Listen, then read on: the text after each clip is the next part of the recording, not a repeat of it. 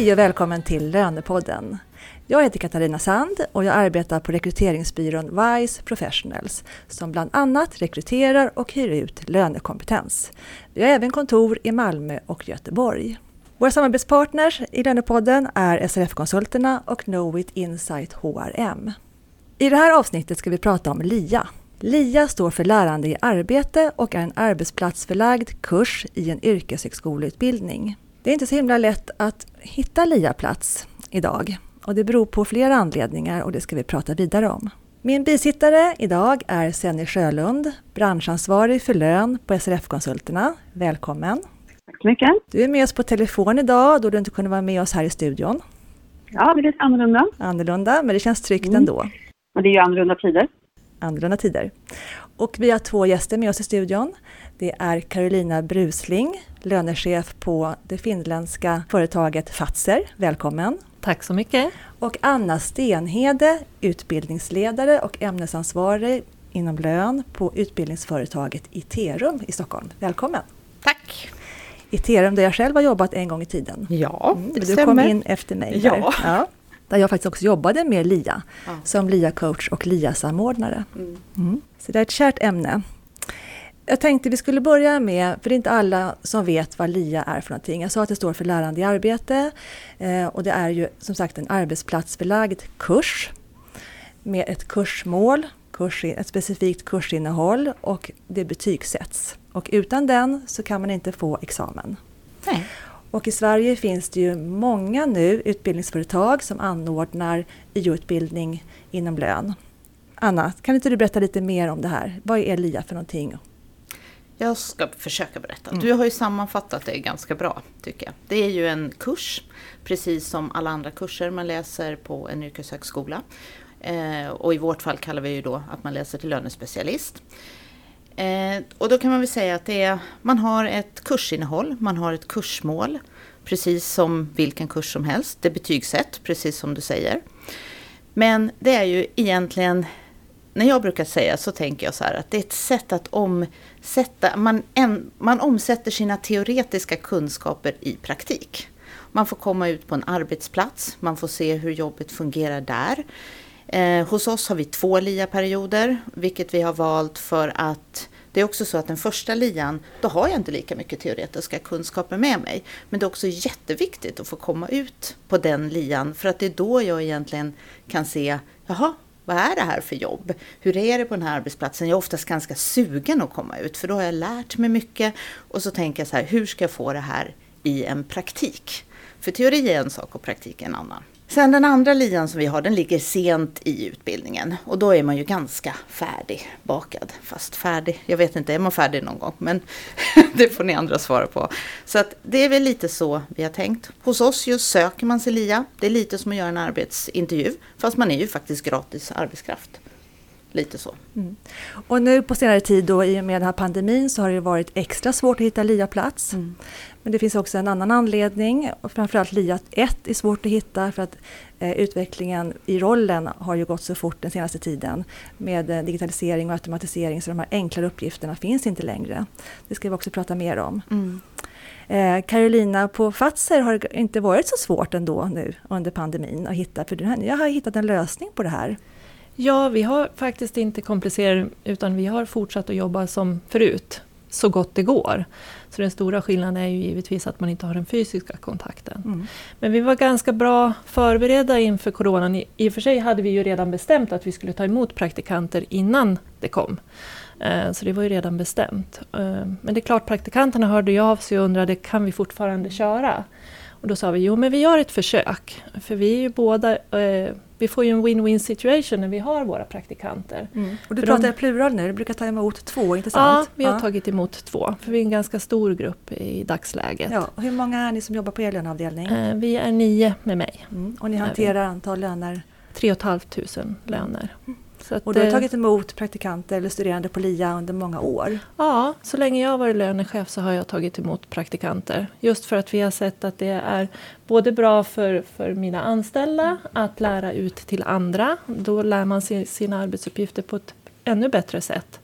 Eh, och det säger de ju själva att wow, jag har ju också lärt mig. Mm. Eh, när man får frågan varför gör man på ett visst sätt så får man ju lov att tänka till varför man gör på ett visst sätt. Och tar ni bort både, både LIA 1 och LIA 2?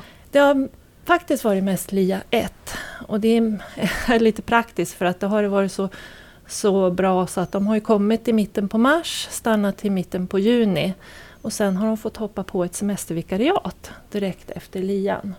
Så det är därför vi har sett att det är en win-win situation. Och det har också blivit en morot för, för teamet att se att vi får ju faktiskt någonting tillbaks. För under första perioden, givetvis första månaderna, då är det ju mycket lärande och det blir lite dubbelarbete. Men att man som sagt får tillbaks det sen på sommaren. För då känns det tryggt, det är någon som är inarbetad och vet att då känns det bra när man går på semester. Mm. Att det finns de som kan stötta. Men det har inte varit lika lätt för alla studerande att hitta LIA under våren här nu när coronan kom. Eh, så att jag vet att du Anna, ni på Iterum har ju löst det här på lite annorlunda sätt. Ja. Jag måste bara säga vad glad jag blir att du säger att ni tar emot LIA 1. Ja, verkligen. Det tycker jag var jätteroligt. För att där har vi ofta svårt att få ut våra, våra studerande då. Eller som blivande lianer eller vad vi nu ska kalla dem för någonting. Så det, det, är en svår situation många gånger. Mm. Ja, vi, för att berätta lite kort om vad vi gjorde. Nu är ju vi, vi är kanske lite annorlunda på vår skola, jag vet inte riktigt det, men vi har ju erfarenhet med oss. Vi har ju kärnkunskap i det vi utbildar i. Jag har själv jobbat i nu ska jag ju då säga att jag har ju jobbat nästan 30 år med lön. Jag har jobbat som konsult, jag har jobbat på systemleverantör och har mycket kunskaper med mig. Och sen är ju inte jag ensam med det, jag har kollegor runt omkring mig som också har gjort det. Så vad vi gjorde Innan sommaren visste vi inte hur det skulle bli efter sommaren. Det var ju så vi var. Vi visste att vi hade många. Många skickades hem som hade fått LIA-plats, LIA 1, men som fick då på hösten att nej, vi tar inte emot någon. Så de gjorde ju precis tvärt emot då vad ert företag gjorde på Fatse, tänker jag. Och då stod vi där på hösten, några veckor kvar. Oj, nu har vi så här många människor som ska ut på LIA. Vi hade 15 stycken som hade, ett, om tre veckor ska de ut på LIA. Hur ska vi lösa det här? Och det var ju, vi har ju utbildningar över hela Sverige. Nu hade vi mestadels faktiskt i Stockholm som inte hade. Mm. Och de är på distans då med träffar ja, på andra orter? Precis. Mm. Så vi hade en i, och sen så har vi ju de som kommer från Sala men kanske har då på distans och jobb, pluggar i Stockholmsgruppen så att säga. Så vi hade några ute i landet. Och så var det så här, vad gör vi? Och så kom vi på det. Vi startar ett eget bolag. Så vi startade PAM Consulting. Så med hjälp av våran, en ledningsgrupp, en representant vi har i Malmö, kunde vi få tillgång till deras kundportal. Så vi jobbar i deras kundportal och har skapat fiktiva bolag i det. Så och de pratar vi LIA 1? LIA 1. Ja. Mm. Så de här 14 personerna landade i, vi lyckades få in en i Göteborg hos ett bolag.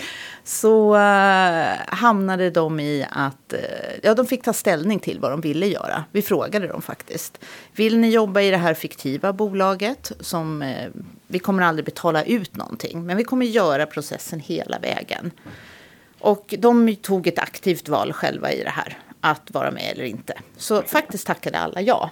Och det, var ganska, det var lite blandad sådär känsla från dem. Om de var lite skeptiska en del, hur ska det här bli? Och, ja. och vi kan ju aldrig ge dem det verkligheten. Det kan vi ju inte, det finns ju inte. Men vi startade faktiskt, vi har ett kontor på vår skola. Så de har en skylt, vi har en logo, vi har gjort allting. Vi har gjort en organisation där vi har en VD, vi har en HR-chef, vi har en lönechef och allting. Så vi har gjort hela organisationen och vi har skapat bolaget på det sättet. Och så gjorde vi en planering. Och vi tänkte så här, vad kommer de hinna? Ja, de hinner igenom två lönemånader. Så då förstår du att det är ganska tufft. Ja. Och så delade vi in dem. Så vi hade ett, eh, om man säger region, eller där vi hade eh, huvudkontoret var i Stockholm. Och så hade vi lite lokalkontor för de som var i Malmö, Göteborg och eh, jag tror det var Sala och någon ort till. Och sen så satte vi igång. Och det var ju jättemycket underlag som måste fram. Det ska vara anställningsavtal och tidrapporter och ja, you name it. Så att vi har jobbat hårt med det. Men i och med att vi själva har mycket erfarenhet, vi själva jobbar, jag gör det fortfarande, går ut och kör lön hos kunder, så har vi också väldigt lätt att ställa om. Så det var coronan som utlöste den här kreativiteten, ja. man säger så. Då. Men den, kanske, den ligger också i linje med utvecklingen i rollen och att det kanske är så här ni kommer att erbjuda LIA framöver? Det vet vi ju Nej. inte. Det här har ju lite med myndigheten att göra också. Mm. För vi är ju trots allt styrda av myndigheten och vad vi får göra och inte göra och så vidare. Men vi är nog inte... Vi, vi ska inte ha det som en LIA i första hand. För vi, hur får vi in verkligheten? Det var det jag tänkte mm. säga. Vi har ju använt våra ledningsgrupper, vi har använt våra egna kontaktnät. Vi har haft eh, representanter från arbetslivet som kommer in och berättar hur de har det och mm. sådär mm. ute hur det ser ut i verkligheten. Jag vet ju att eh, du och Senny på SRF-konsulterna, mm. ni har ett projekt, ni har sått ett frö i alla fall, ett spännande projekt som ni måste berätta mer om. Senny?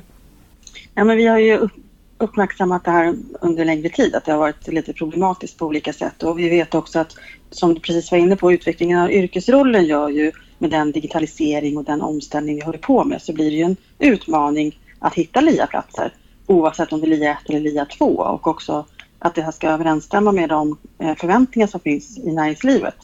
Och en av de utmaningar som har funnits länge är ju att få en, någon typ av eh, verklighetshantering i system. Och, och, där har vi en tanke på att vi ska se över hur man skulle kunna implementera systemen mer i lian eh, tillsammans med arbetsplatser. Så man skulle kunna på, på ett mer interaktivt sätt jobba mellan systemleverantörer, lönechefer och utbildningsledare kan man säga. Eh, i, i, en, i en tanke som vi har sått ett frö till, precis som du sa. Men en liten uppstart. Vi har ju haft möten tillsammans med Anna och hennes kollegor som är utbildningsledare och haft uppe diskussioner kring LIA, hur vi skulle kunna hantera det. Jag tycker att Iterum har gjort det på ett förträffligt sätt, att man försöker hantera det på, på liksom ett konstruktivt sätt. Men som Anna säger och som Karolina är inne på, det här med att det man mycket lär sig av, det är ju andras erfarenheter och att träffa de som har jobbat länge i olika typer av roller och få ta del av. Men hur har ni löst? Hur har, hur har din resa varit? Det är ju så mycket mer än bara att vi ska göra löneprocessen. Så det gäller att någonstans få till en interaktion däremellan. Och där jobbar vi med. Mm. Eh, Carolina, ni som då har haft praktikanter på distans nu, hur, hur har det fungerat? Det är ju tur att tekniken har varit så långt fram och mm. fördelen har ju varit att, att min grupp har ju jobbat på distans tidigare. Inte så mycket, men lite grann. Så de var ju inkörda på det. Mm. Och även att eh, de på LIAN har också använt Teams. Då, så att de var ju också inkörda på att Jag tänker också tekniken. på det här som sen sa nu, det här med att man överhör, man bollar, ja. man pratar på kafferasten, på lunchen, lite, man får lite mer kött på benen. Det är ju precis det man missar lite grann och särskilt det här som ni säger med överhör eller sitta bredvid när någon tar ett samtal har man ju inte kunnat göra. Men man har ju försökt att återskapa det via de här chatt, chattarna de har. Eh, så att vi har ju haft olika chattgrupper för olika syften. Eh, och givetvis så har vi ju nu också eh, bokat in möten på eftermiddagen med allihopa. Så att alla träffas och bollar upp frågor som har kommit under dagen och sådär. Men de har de varit inne på kontoret någonting? Egentligen inte. Ja, i början. Ja. Så att våra praktikanter kom med en veckas mellanrum. Så den första fick ju faktiskt en vecka på kontoret innan det var dags att gå hem, när de sa att nej men nu är det hemifrån. Mm. Och nästa praktikant, hon kom ju in på måndagen bara, fick hela introduktionen, all teknik, dator och allting sånt där och bara kolla att allting fungerar. Så en dag. Men annars är det i stort sett 100% eh, hemifrån. Mm. Förutom lite myndighetspost som man måste ta hand om. Eh, så den är det någon som då säger att ah, jag kan åka in till kontoret idag och ta hand om. Och då skanna in till resten av gruppen. Men sen ska man inte underskatta den, för det skapar andra typer av relationer på det sättet som ni kommunicerar. Man har fortfarande erfarenhetsutbytet. Så att även om man inte överhör så får man, man kanske skapar eh, mer långsiktiga relationer med den som man jobbar med, så man är mer ett till ett när man sitter och jobbar på distans till exempel. Så att det, det finns ju andra fördelar också med det sättet som vi jobbar. Det finns ju fördelar och nackdelar med allt, tänker jag. Ja men så är det ju, för att nu blir man ju direkt uppkopplad mot den andras dator. Så det, man ser ju faktiskt bättre än vad man gör när man sitter bredvid. Och det teamet säger också att de har kanske kommit lite närmare också. För att de har nu jobbat mer tillsammans. Att man kopplar upp sig mot varandra. Kan vi lösa det här eh, tillsammans? Och att det har nästan varit lättare med den här tekniken än att sitta bredvid varandra eller mitt emot varandra. Men det är väl just det här äh, bara chattandet eh, eller pratande över, när man hör resten av gruppen. Det är väl det man saknar. Mm. Eh, Anna, har ni fler studerande som har den här lösningen att de gör lian på distans hos ett företag? Jag är inte helt säker på det, men Nej. jag tror att det finns några stycken faktiskt som gör det. Eh, och kanske inte helt på distans, men delvis tror jag att det är några Jag kan tänka mig att det kan vara en jättebra lösning om man till exempel bor då i Falun Mm. eller Sala eller de här orterna mindre där det inte finns så stora löneavdelningar. Att det här kan vara en riktigt bra lösning. Precis, så att det är inte Det öppnar ju upp, nödvändigt. öppnar upp nya möjligheter, Nya möjligheter, jag. Ja. här. Fast jag tror, jag, jag tänkte bara, jag hörde från några av våra studerande, de är ju väldigt sugna att träffa de här Jo, det är, löneavdelningarna. så är det ju. Och det är ju lite så här att de, de säger det, jag vill ju komma till en löneavdelning, jag vill inte bara sitta på distans. Men hur kan ni kompensera det? Kan ni ta in gästföreläsare Ja. kanske? Det är ju så, vi jobbar ju digitalt då, Mm. precis som här då. Och det gör ju säkert ni också. Nu använder vi, vi använder Zoom då, det finns ju massa verktyg. Och då försöker vi liksom ta in då föreläsare, någon, några som kommer och berättar lite, hur jobbar vi med LIAM? pratar någon om. Och någon pratar lite om hur de har digitaliserat sig och någon pratade om hur de hade klarat det här med korttidspermitteringar. Så, att det, så att vi har en hel del föreläsningar, men det blir ju aldrig, det blir ju aldrig riktigt samma. Men vi har ju en handledare också som jobbar också med lön då och jobbar ute eh, hos kund. Så att vi försöker ju, vi försöker berätta vad vi har varit med om själva i, i våra yrkesliv. Eh, vi som har erfarenheter och så och saker man kan ställa sig inför. Då. Det, men det är liksom så nära vi kan komma. Mm. Men det är, ja, de, de uppskattar i alla fall. De är en jättetrevlig grupp, de hjälper varandra, de har precis som ni ett chattforum. De eh, kör ju inledningsvis varje morgon. De har fika vid 9.30 varje dag. De slutar 15.30 med fika varje dag. Och sådär. Så att eh, vi har försökt att likna. Ja. Men kommer de till klassrummet? Ja, det här Ja. har vi ju sagt att de får välja. En del gör det. Nu när det här, ja ni vet ju hur läget är. Och man liksom för, man säger att folk ska stanna hemma. Och då är det lite så här att de här även i Stockholmsområdet har dragit sig för att åka in till kontoret. Men vi har haft det, även hon från, som kommer från Sala har varit nere. Vi inledde ju lite med en grundutbildning i lönesystemet och sådana saker. Så att, eh, Tror du att det här fiktiva företaget är här för att stanna på Iterum? Ja, i någon form. Så vi har ju gjort ett jättejobb. vi kan ju inte bara kasta det åt sidan. Men eh, sen i vilken form, det vet vi inte. Men vi, eh, det har varit uppskattat. Vi, vi får ju utvärdera nu när det slutar. Det är ungefär två veckor kvar. Och eh, jag tror inte det kan ersätta lönekontoret eller löneavdelningen eller vad man nu säger. Jag tror inte det. Men eh, ett komplement, absolut. Och det är väl lite det som sen och jag också tänker när vi tänker att man kan ha en kanske någon typ av jobba med både systemleverantörer och om man kanske har en kund som jobbar i samma system exempelvis. LIA 2 då, där man går lite djupare in och lite mer avancerade uppgifter. Det, det har ni inte testat än på distans? Nej. Nej, fast Nej. jag känner ju att vi nästan, eftersom vi, de är där hos oss så pass länge och både då gruppen och eh, praktikanterna har ju ett mål att man ska kunna vara lite självgående till sommaren. Mm. Så får de ju egentligen eh, gå igenom alla arbetsuppgifter som, som vi har. Eh, vi har ju till och med gjort så att de ganska tidigt får några enheter som de själva är ansvariga för. För att se till att man går igenom allting som händer under en månad. Men givetvis så är det ju liksom successivt som man får, får lära sig. Och eh, i början så gör man det ju tillsammans med sin mentor. Ehm, och så, så släpper man ju lite eftersom då. Och, och så. så det är klart att det, vi lägger ju också ett stort ansvar på praktikanterna. Men det har vi fått också mycket feedback ifrån dem och säger att det är jättepositivt. För då får man ju liksom kliva ur sin comfort Ja. zone och verkligen ta ansvar. Så att jag tycker nog egentligen är att eh, nu, har, nu har vi dem på LIA 2 bara för att det är svårt Ja. att eh, få en ny plats. Så att vi har samma kandidater kvar som vi hade på LIA 1 då, den här hösten. Vi kan prata, ta upp det också, för det finns ju faktiskt en annan problematik också som inte har med coronan att göra och utvecklingen av rollen. Det är ju väldigt svårt att hitta plats.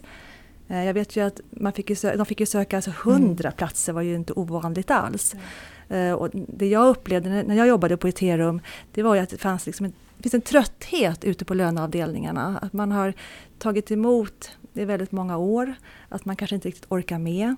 Man får väldigt många ansökningar. Men där vet jag att du har ju hört om att det finns lite lösningar på företagen, eh, större Ja. företag, hur de organiserar sig för att det ska underlätta, Anna. Ja, det känns ju lite som att ni har också det på Fatser tänker jag. Att ni har liksom en modell lite för hur lian ska tas emot. Och det är det jag har hört från en del andra också. Att man, man, vi ska, där man har tagit ett beslut, man har tagit ett aktivt beslut att vi ska, vi ska ta emot LIA-praktikanter varje år eller hur det nu är, om det är hösten eller våren.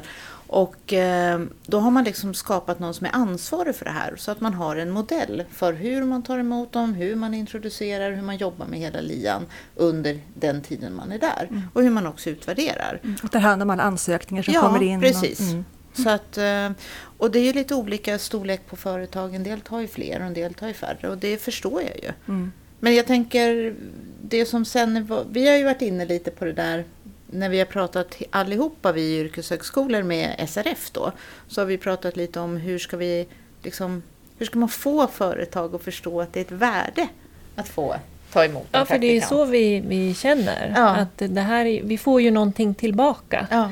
Eh, och jag tror att det positiva är ju att gruppen ser det som något eh, positivt. Mm. Ja, det är väl lite...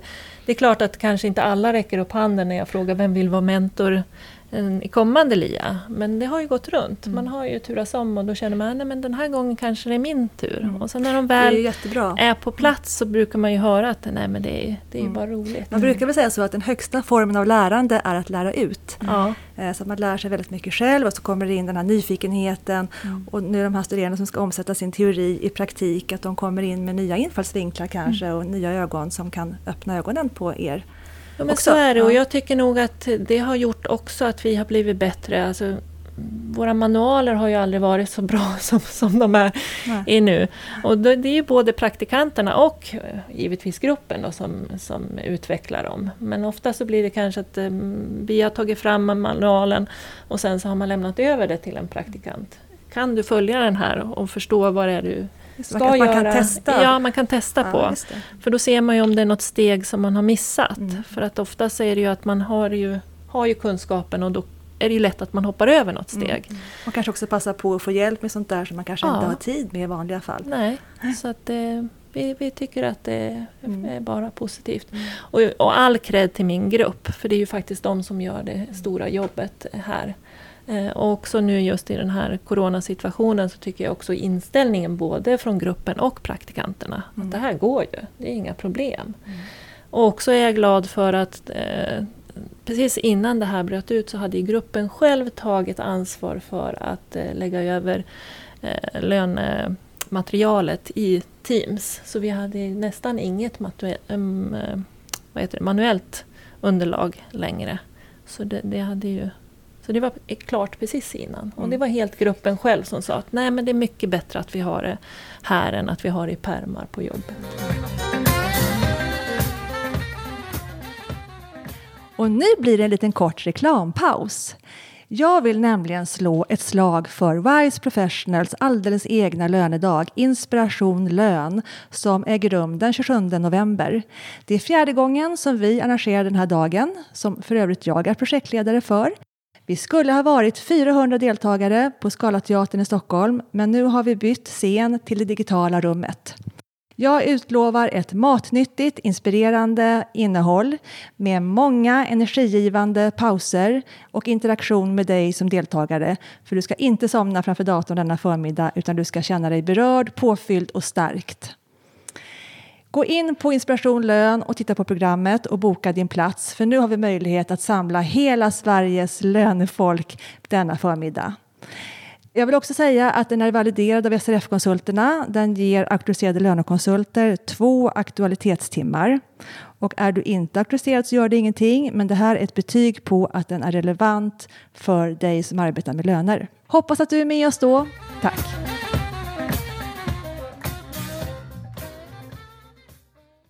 Jag var inne igår och sökte på YH-myndighetens eh, hemsida. Och då sökte jag på, jag bara eh, skrev in nyckelordet lön. Eh, och då kom det upp 108 träffar. Inte ren, alla är inte renodlade löneutbildningar, men i alla fall ingår lön. Så kan man bara förstå hur många studenter som det finns i Sverige som måste ut på praktik som har med lön att göra. Sen, vad säger du om det här? För jag vet ju, YO-utbildningen är ju otroligt viktig för löneyrket. Eh, och att kunna göra karriär och bli auktoriserad så är det ju en väldigt bra bas att stå på. Ja, och vi har ju alla ett intresse av att vi höjer kvaliteten i lönebranschen generellt och, och precis som Carolina är inne på, att man lär av varandra.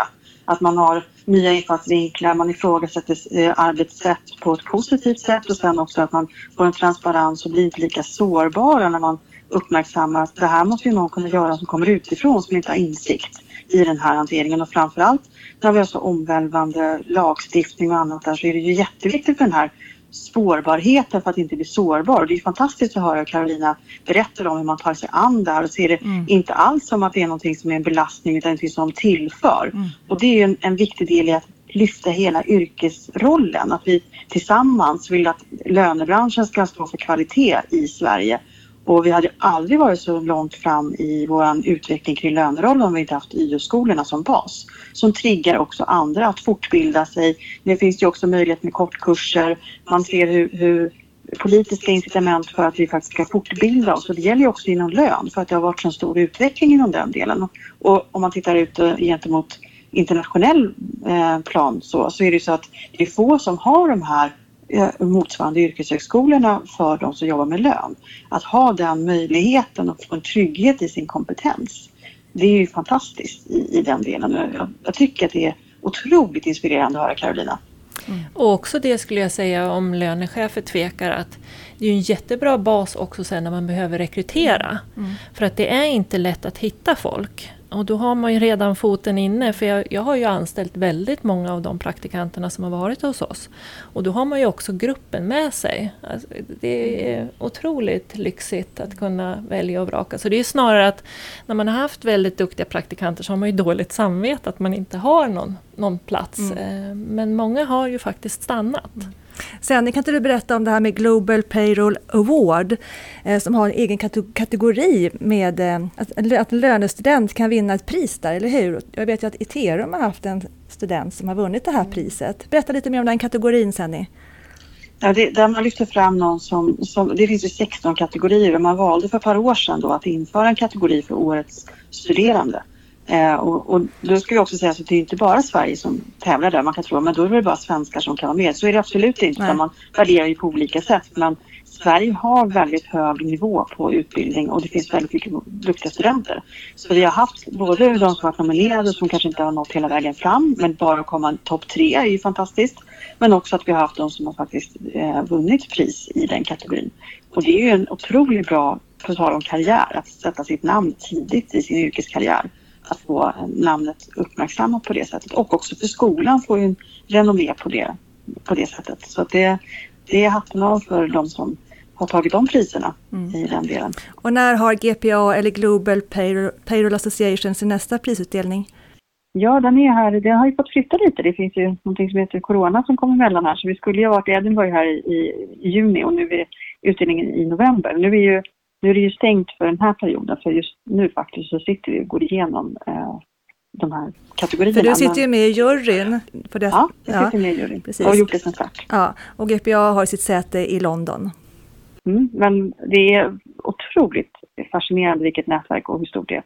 Så där är också en, och det vet jag att där har ju, bland annat TRM har ju samverkan med GPA för att man förstår det här med att man när man började jobba med lön själv för ett antal år sedan så, så lärde jag mig det att vi kommer bara kunna jobba nationellt för svensk lön, svensk lön.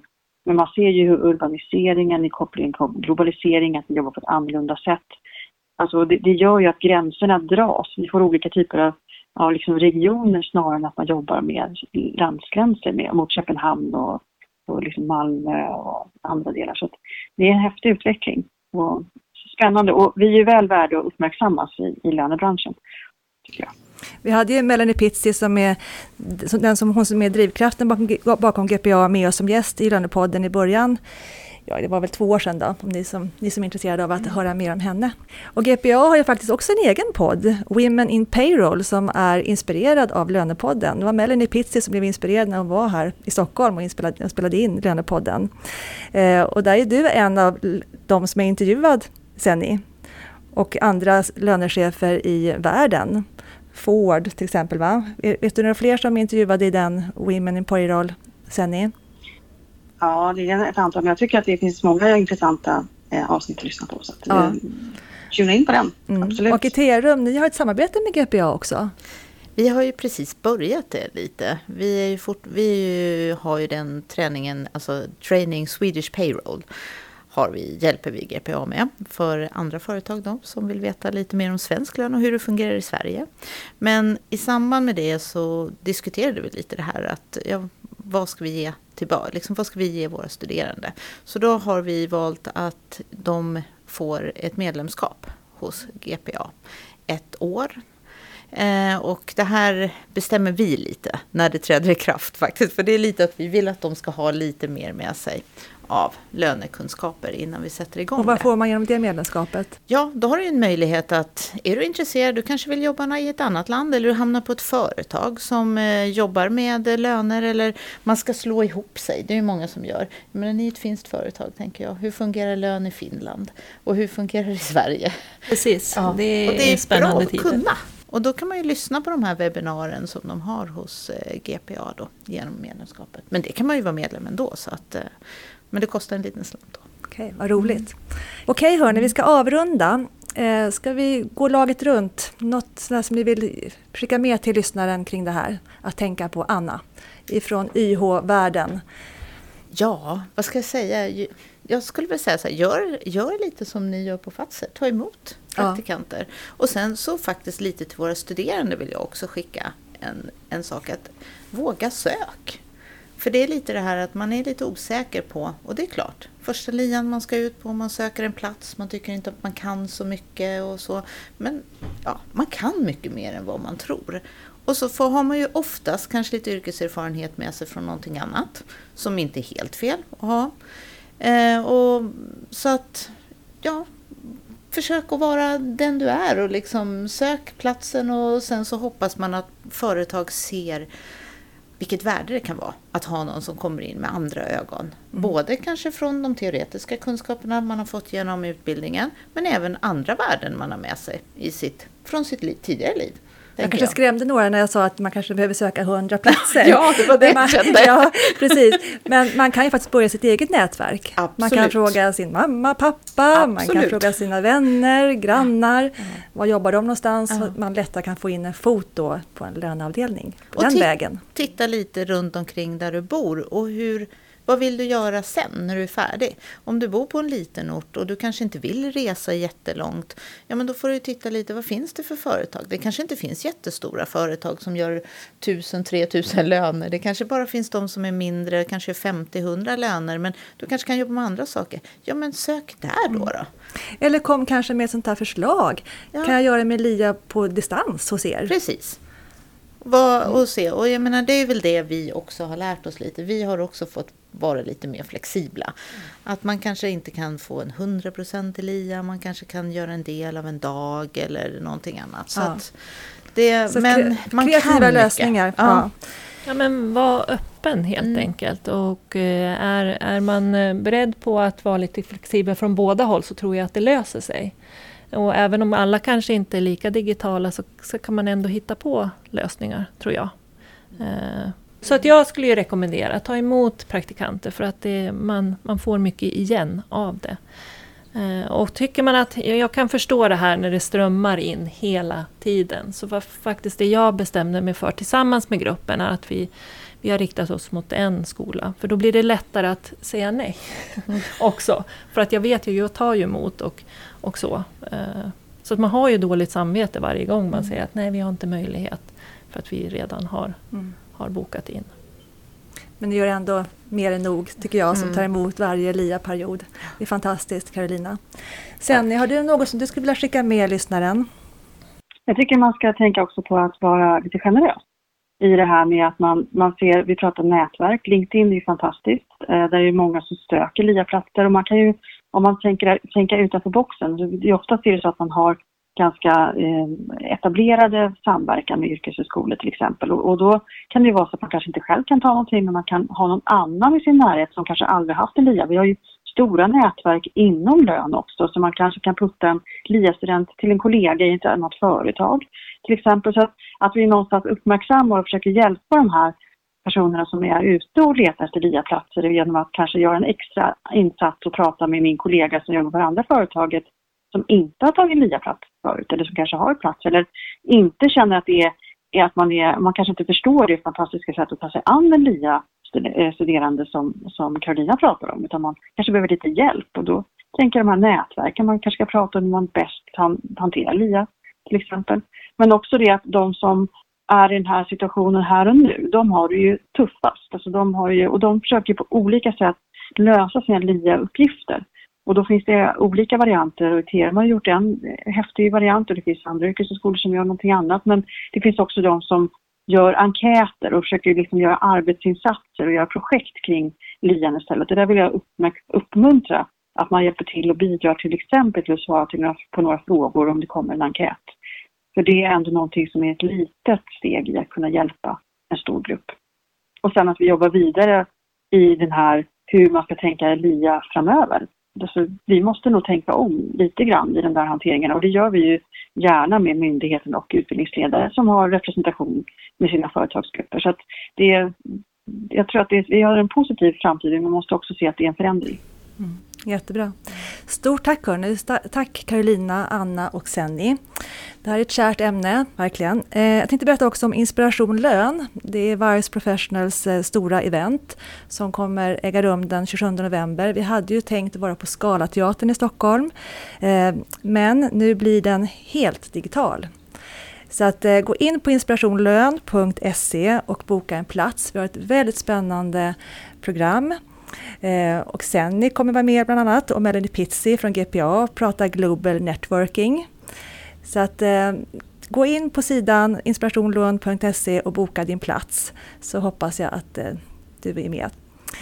Tack så mycket hörni så hörs vi igen då den 25 november. Då på temat LAS. Tack så mycket. Hej då! Hej då! Hej, hej.